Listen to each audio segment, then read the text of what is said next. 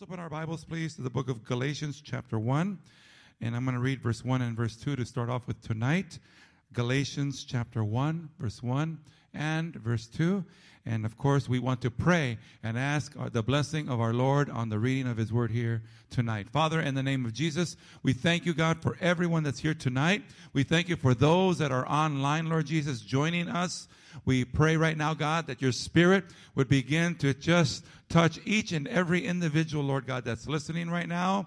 We know there's a lot of stuff going on right now that can distract us, but help us to make you the priority of our hearts and of our lives right now, Lord God. That we would set everything aside, Lord Jesus, so that we will honor you. Bless the reading of your word. And again, I ask for your help as your servant as you have allowed me, Lord God, the privilege of, of being able to stand up here and share from the Bible. What a, what a glorious thing, Lord. But we need your help, both to speak it and to listen to it. In Jesus' name we pray.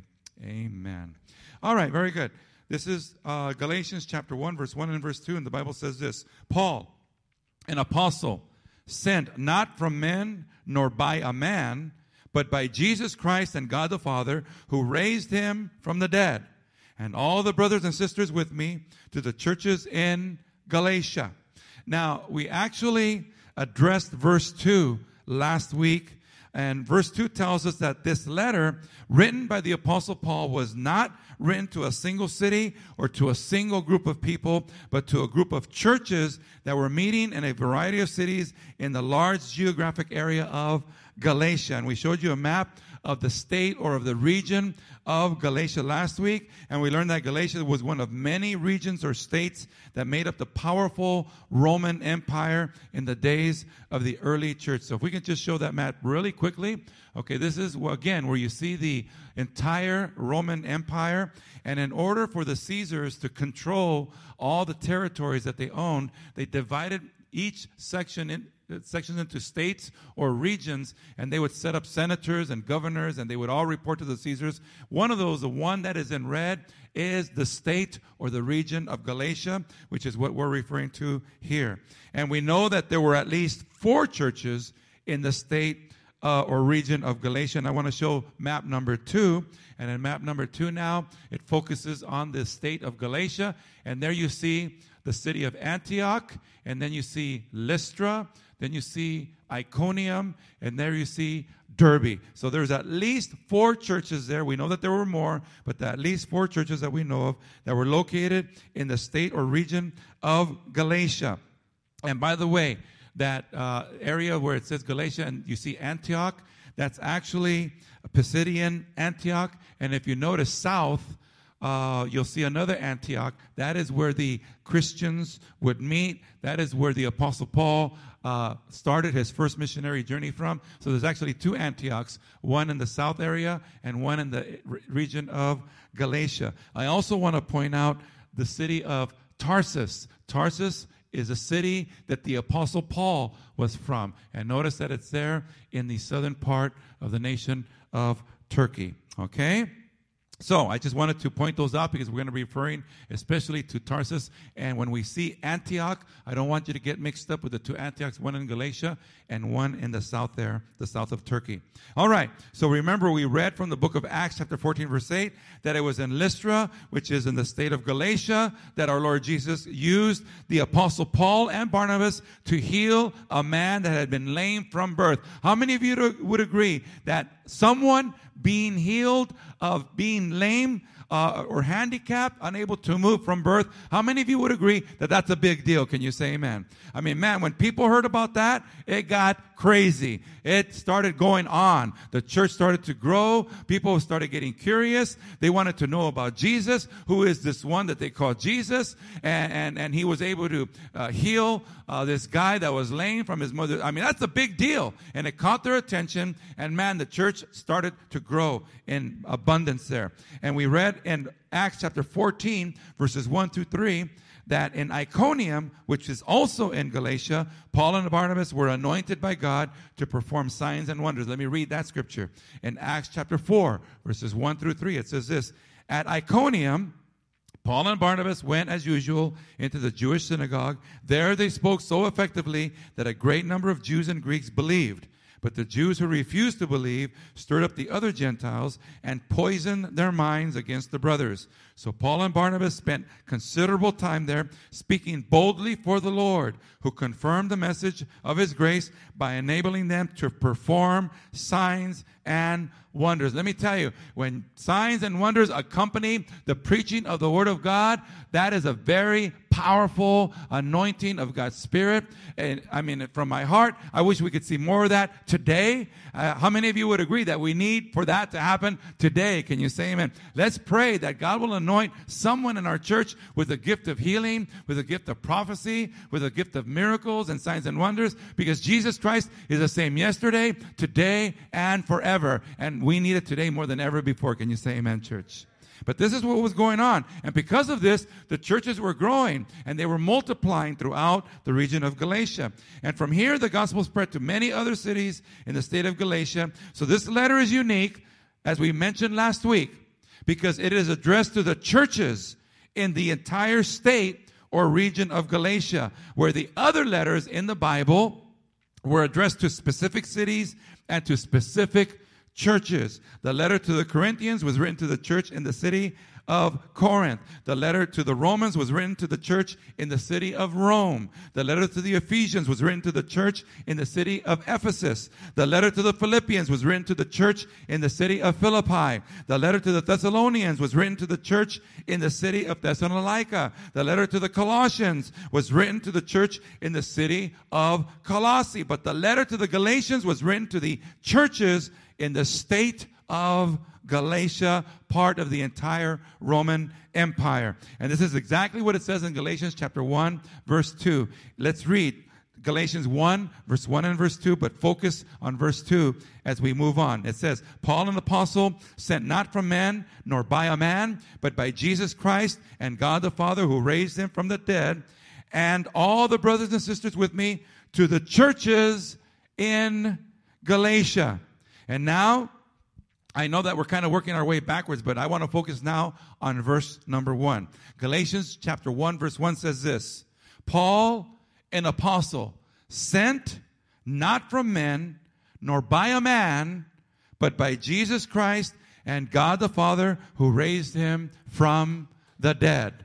Okay? And as I said last week, these words in verse 1 are very, they're, they're very strong. They're very powerful. This statement made by the apostle Paul, in my opinion, is very amazing. Verse 1 tells us that the apostle Paul was not sent out by men or by a man, but by Jesus Christ and God the Father. Is this a true statement, church? Would you say that this is a true statement? You better believe it is. We're going to prove it right now. Okay? Acts chapter 9 explains to us when the Apostle Paul was called into the ministry. And I want to read there in Acts chapter 9, verses 1 through 15. Listen to what it says here in Acts chapter 9, verses 1 through 15. And we're focusing on was the Apostle Paul sent out into the ministry by Christ and God the Father himself or by man or by himself? It says this in Acts chapter 9, verses 1 through 15. It says, Meanwhile, Saul was still breathing out murderous threats. Now, Saul was the name of the Apostle Paul before he was saved and before he became a Christian and before he became an apostle. Okay, so when it says the name Saul here, it's really talking about the Apostle Paul before he was saved. And it says this Meanwhile, Saul was still breathing out murderous threats against the Lord's disciples. He went to the high priest and asked him for letters to the synagogues in Damascus, so that if he found any there who belonged to the way, whether men or women, he might take them as prisoners to Jerusalem. As he neared Damascus on his journey, suddenly a light from heaven flashed around him. He fell to the ground and heard a voice say to him, Saul, Saul, why do you persecute me? Who are you, Lord? Saul asked. I am Jesus, whom you are persecuting, he replied. Now get up and go into the city, and you will be told what you must do. The men traveling with Saul stood there speechless. They heard the sound, but did not see anyone. Saul got up from the ground, but when he opened his eyes, he could see nothing. So they led him by the hand into Damascus. For three days he was blind and did not eat or drink anything. In Damascus there was a disciple named Ananias. The Lord called him to him in a vision, Ananias. Yes, Lord, he answered. The Lord told him, Go to the house of Judas on Straight Street and ask for a man from Tarsus named Saul, for he is praying. In a vision, he has seen a man named Ananias come and place his hands on him to restore his sight. Lord, Ananias answered, I have heard many reports about this man and all the harm he has done to your people, to your holy people in Jerusalem. And he has come here with authority from the chief priests to arrest all who call on your name. But the Lord, here's verse 15, this is the key. But the Lord said to Ananias, Go, this man is my chosen instrument to proclaim my name to the Gentiles. Now, Gentiles are non Jewish people, and up to this point, it was only Jewish people that were getting saved. No non Jewish people, which are called Gentiles, only Jewish people. But listen to what God says here. He says, My chosen instrument to proclaim my name to the Gentiles, those that are not Jews, and their kings. That means the leaders of all the nations of the world that were not Jewish, and to the people of Israel. We'll never forget about Israel. How many of you know that God loves Israel? Amen. That's why we have the Israeli flag here. That's why we pray for the Jewish people. That's why we pray for Israel and their leaders because they're very special to God. Everyone is, but more the Israelis, the Israelis. So, from the statement found in Acts chapter 9 verse 15, the apostle Paul is speaking the truth when he de- declares to the Galatians that he was sent by Jesus Christ to them. Yes, he is speaking the truth. Paul going to Galatia is part of God's plan for Paul's life. Paul was sent to Galatia by God. You know that God has a plan for you. The Bible says, He who began a good work in you will complete it. Whatever God started in you, He makes a commitment to you personally that He's going to finish it. And now let's go to Acts chapter 13, verses 1 through 3. It says here in Acts chapter 13, verses 1 through 3, it says this. Now in the church at Antioch, and that was the Antioch that we saw on the map in the lower section of Turkey, okay? Not the one in Galatia, but the one in the lower part of Turkey. Now in the church at Antioch, there were prophets and teachers Barnabas, Simeon called Niger, Lucius of Cyrene, Manaen, who had been brought up with Herod the Tetrarch, and Saul. Saul is the Apostle Paul, remember while they were worshiping the Lord and fasting, listen to this. The Holy Spirit said, Set apart for me Barnabas and Saul for the work to which I have called them. Church, that the Holy Spirit personally call out to Saul and say, I want you, Saul. I have chosen you, Saul, to go out and to begin to preach and to minister in my name. Did the Holy Spirit definitely call Saul out right there? Amen. So after they had fasted and prayed, they placed their hands on them and sent them off. So again, the Bible tells us that God, through the Holy Spirit, instructed Barnabas and Saul, who we know as the Apostle Paul, to go on their first missionary journey. And part of that first missionary journey was what? To go into Galatia, specifically to those four cities. And God did those miracles, and all kinds of powerful things happened. And the churches got started there. And it was all because God personally sent the Apostle Paul into those cities and into the region of Galatia.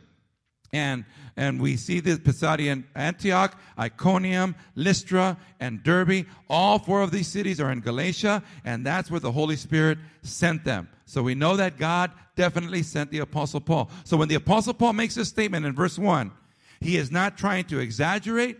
He is not trying to impress anyone. He's not trying to be arrogant. He's not trying to be prideful. He is stating a fact. Galatians 1 1 says, Paul, an apostle, sent not from men, nor by a man, but by Jesus Christ and God the Father who raised him from the dead. Do you know something, church? Do you know that however you got saved, I don't know how you got saved. If we took some time right now to have every one of you got, get up here and give us your testimony about how you met Jesus, about how you got saved. I want you to know something. In the same way that the Holy Spirit sent the Apostle Paul into Galatia, into those four cities, guess what? God sent someone your way. God sent someone your way to reach you right where you were at, wherever you were at, whatever you were doing. Somehow, some way, God cared enough about you that He sent someone through the power and the anointing of the Holy Spirit, and He sent them to you, and the gospel touched your heart and it made sense to you and you responded and you got saved. And how many of you can thank God for the, your salvation and God's mercy on you? Can you say amen? Just think about what it took. The orchestrated events that took place for God to make sure that someone sent someone your way so that you could get saved. Right now, those of you that are listening, it's not by accident that you're listening. God allowed you to somehow tune in to this site and now you're listening to this guy preaching that you don't even know who I am. It doesn't matter who I am, but God made it possible for you to hear this message because God cares about you and God loves you and God doesn't want you to go to hell and He wants to change your life and He wants to change the direction that you're going and He doesn't want you all messed up and all tore up and all confused and in the dark place. He wants to rescue you out of that pit. He wants to take you out of that mess and He wants to give you a brand new life, which is what he did for all of us here tonight. It's not by accident. It's not by accident. It's not by just coincidence. No, no, no. The Holy Spirit sent the apostle Paul all the way into Galatia and the Holy Spirit sent whoever he sent into your environment, into your space to tell you about Jesus. And the Holy Spirit is continuing to do that even today, church. The last part of verse 1 is also important because it declares that Jesus Christ is raised from the dead. Paul saw the resurrected Christ. Now think about this. I know we read it, but I want you to think about what he actually experienced. Paul saw the resurrected Christ. Paul saw the glory and the brightness and the power of God. It was so powerful that it blinded him more powerful than you looking directly into the sun. That's how powerful and bright this light was that the apostle Paul saw when he saw the glorified, resurrected Jesus Christ. The Bible says that he was, it was so amazing that it knocked Paul down to the ground. And he was blind for three days.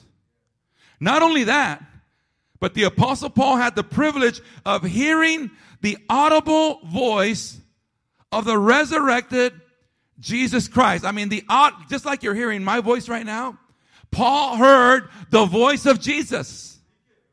That's powerful.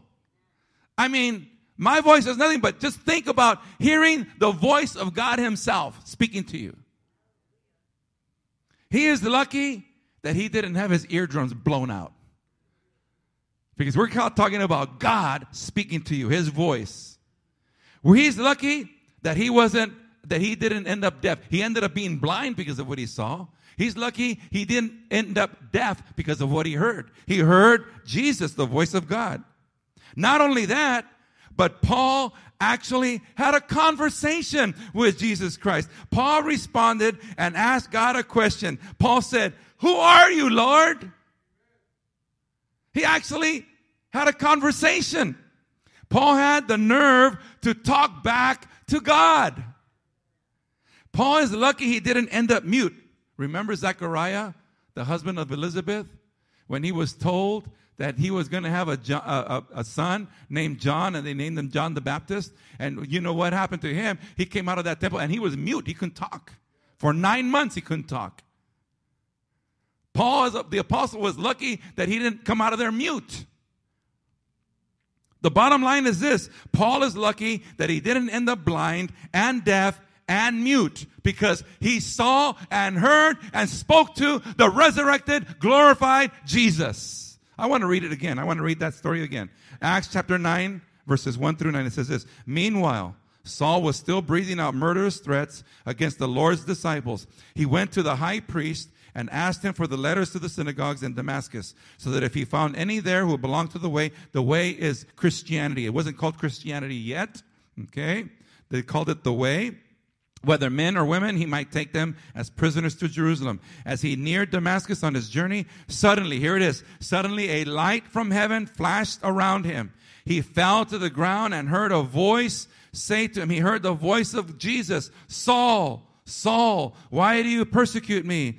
Who are you, Lord? Saul asked. I can't believe that he actually asked that question. Who are you, Lord? Saul asked. I am Jesus, whom you are persecuting. He replied, Now get up and go into the city, and you will be told what you must do.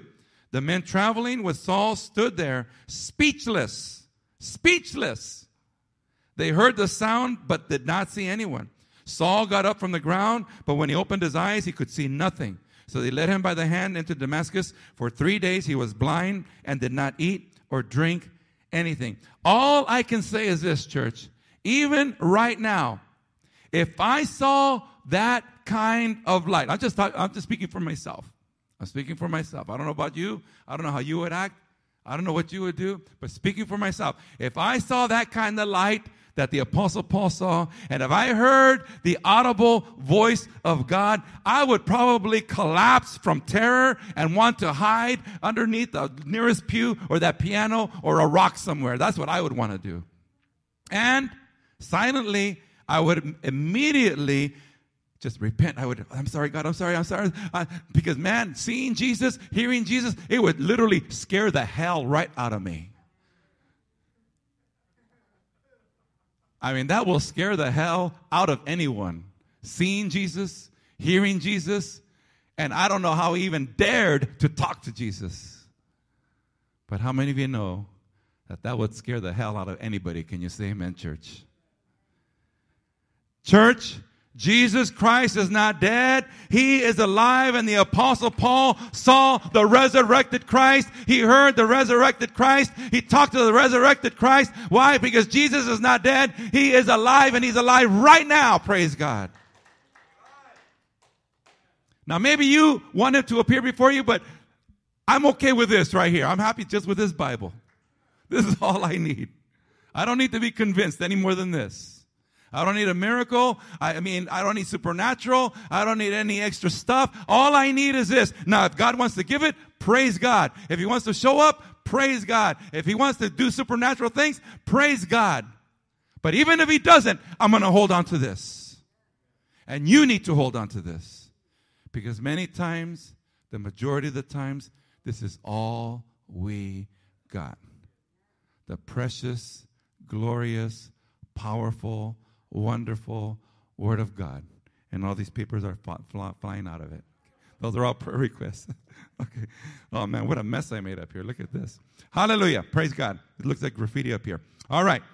So, let me, uh, the Apostle John, he also saw the resurrected Christ. In Revelation chapter 1, listen to this. Revelation chapter 1, it says this in verse 12. I turn, this is John, okay? And he's now having a vision of heaven. And he says, I turned around to see the voice that was speaking to me. And when I turned, I saw seven golden lampstands, and among the lampstands was someone like a son of man, dressed in a robe, reaching down to his feet, and with a golden sash around his chest. The hair on his head was white like wool, as white as snow and his eyes were like blazing fire. His feet were like bronze glowing in a furnace, and his voice was like the sound of rushing waters. In his right hand he held seven stars, and coming out of his mouth was a sharp, double-edged sword. His face was like the sun shining in all its brilliance. When I saw him, I fell at his feet as though dead. You see, this, this would be a normal reaction to seeing Jesus the glorified, resurrected Jesus. You just have to collapse because it's just too much. It's too overwhelming. Then he placed his right hand on me and said, Do not be afraid. I am the first and the last. I am the living one. I was dead, and now look, I am alive forever and ever. And I hold the keys of death and Hades. Church, even though you and I may die before Jesus Christ comes, it doesn't matter because one day when Jesus Christ does come, our body's going to be resurrected. Can you say amen, church? Isaiah saw the glory of the Lord and he thought he was going to die. In Isaiah chapter 6, verses 1 through 5, it says this In the year that King Uzziah died, I saw the Lord high and exalted, seated on a throne, and the train of his robe filled the temple. Above him were seraphim, each with six wings. With two wings they covered their faces. See, they couldn't even, they can't even look. They're up there right now in heaven. They can't even see God. They're not even allowed to see God. It says here, with two they covered their faces, with two they covered their feet, and with two they were flying. And they were calling to one another, Holy, holy, holy is the Lord Almighty. The whole earth is full of his glory. At the sound of their voices, the doorposts and thresholds shook, and the temple was filled with smoke. Woe to me, I cried. I am ruined, for I am a man of unclean lips, and I live among a people of unclean lips, and my eyes have seen the King, the Lord Almighty. Church, even though we can't physically see the resurrected Christ, even though we don't hear the audible voice of God. We have the privilege of being able to speak to God every day if we want to. Do you know what a privilege it is just to get on our knees quiet before the King of Kings and the Lord of Lords and have a conversation with God through prayer? What a privilege is ours to be able to do that. We have the privilege of meeting with God every day if we want to. We have the privilege of hearing God speak to us every day through the Word of God and through the inner voice of God's Holy Spirit if we want to. When we take time to open this book and read from this book, you have to understand this is God's Word. This is God speaking to us through His Word. And I have to take the opportunity to go back to those two verses of scripture that we've been looking at on Sunday mornings in reference to the life of, of King Josiah, Jeremiah chapter 29, verse 13. What's going to happen when you go after God? What's going to happen when you seek after God? What's going to happen when you get hungry for God? What's going to happen when you have a desire to know God? Jeremiah 23, 13. You will seek me and find me when you seek me with all your heart. And Proverbs chapter 8, verse 17. I love those who love me and those who seek me find me. You want to get to know God? You got to go after him. You got to go after him. And he says, You'll find me. Now, if you don't take time to go after him, if you don't take time to get on your knees and go after him, if you don't take time to seek him, you're still a Christian. You still love God and he still loves you. But don't get all mad when you're disconnected and you don't know what to do. If you want to know God and if you want him to know you and get connected with you, you got to go after him. That's what the Bible says. You can have intimacy with Almighty God. You can have that if you want to. Now let's go to Galatians chapter 1, verses 1 through 4 very quickly. Let's see how much ground we can cover. Paul, an apostle, Galatians chapter 1, verses 1 through 4. Paul, an apostle, sent not from men, nor by a man, but by Jesus Christ and God the Father, who raised him from the dead. And all the brothers and sisters with me to the churches in Galatia, grace and peace to you from God our Father and the Lord Jesus Christ, who gave himself for our sins to rescue us from the present evil age, according to the will of our God and Father. Verse 3 mentions mentions grace and peace that comes from God our Father and the Lord Jesus Christ. If anyone understood the word grace or the grace of God, it was the apostle Paul. Think about this. Before the apostle Paul became the apostle Paul, he was known as, as Saul of Tarsus.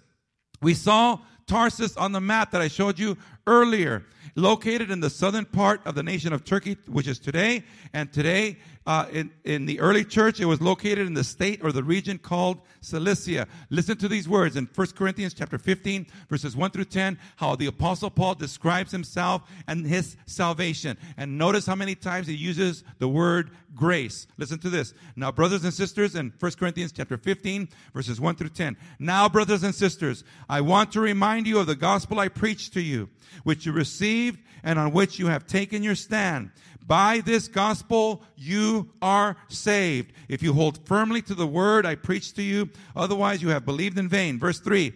For what I received, I passed on to you as of first importance that Christ died. This is the gospel now. That Christ died for our sins according to the scriptures that he was buried, that he was raised on the third day according to the scriptures. This is the gospel message right there in those two verses of scripture. And that he appeared to Cephas and then to the 12. After that, he appeared to more than 500 of the brothers and sisters at the, same time, most of whom are still living, though some have fallen asleep. Then he appeared to James, then to all the apostles. And last of all, he appeared to me also as to one abnormally born. For I am the least of the apostles and do not even deserve to be called an apostle because I persecuted the church of God. Now, listen to this in verse 10. But by the grace of God, I am what I am.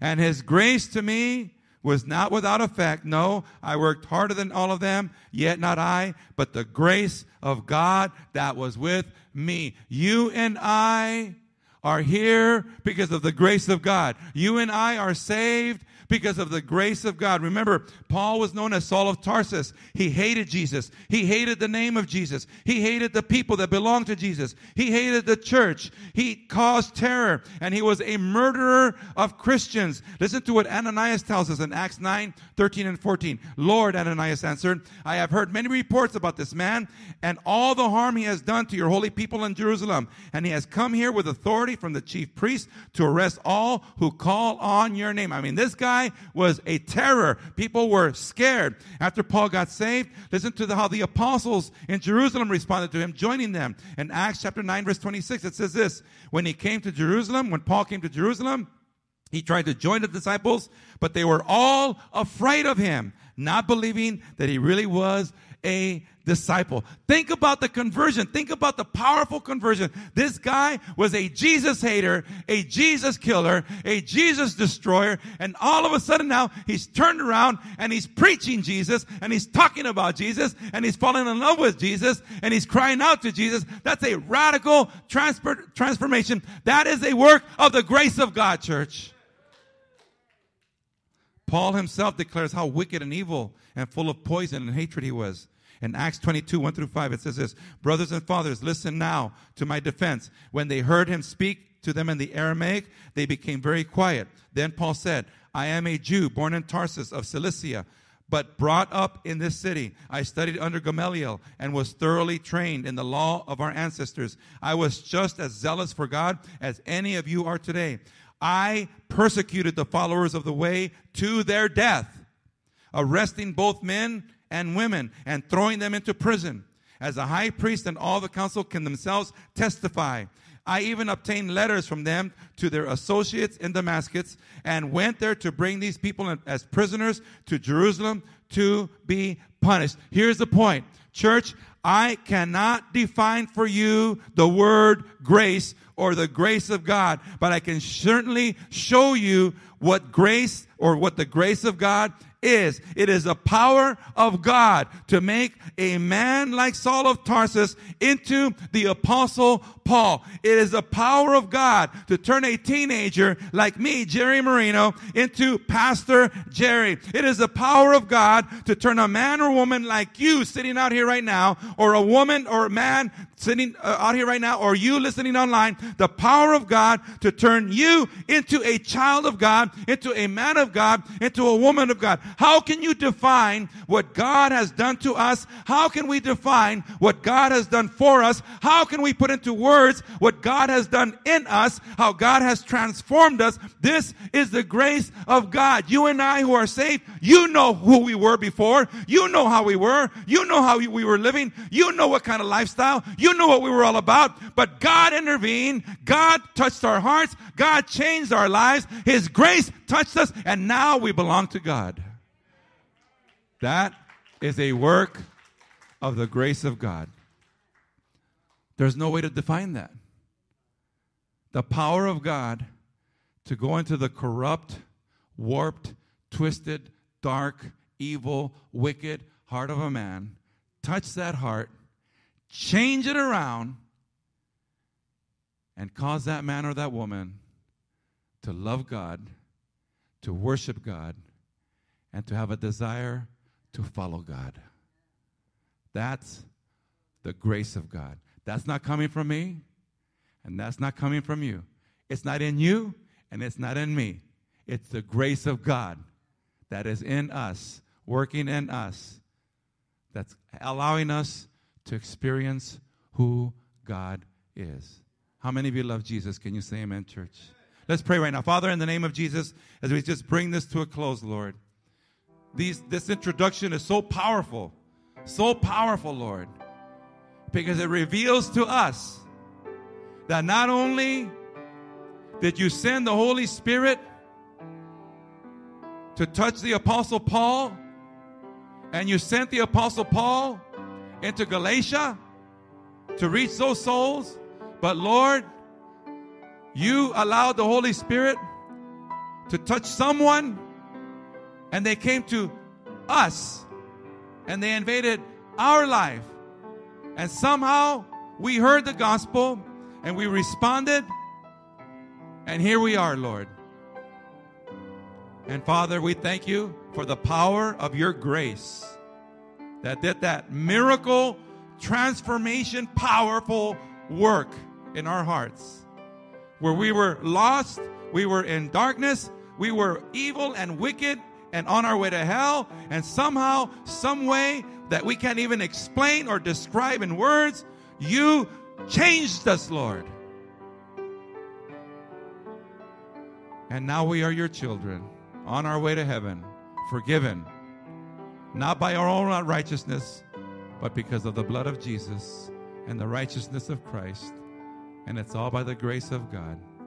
If you're here tonight and you say, Jerry, I am not a Christian, I have never surrendered my life to Jesus. If that's you here tonight, lift up your hand. We are we're going to pray for you. Anyone at all says, Jerry, I am not a Christian. I have never surrendered my life to Jesus. And I want to do that right now. Those of you online listening right now, listen, it's not by accident that you're listening right now. I believe that the Holy Spirit allowed you to tune in and to listen tonight. God is calling you. God is reaching out to you. He does not want you to go to hell. He does not want you confused and lost and all tore up. No, no, no. He wants to change your life. He's available. You can know God.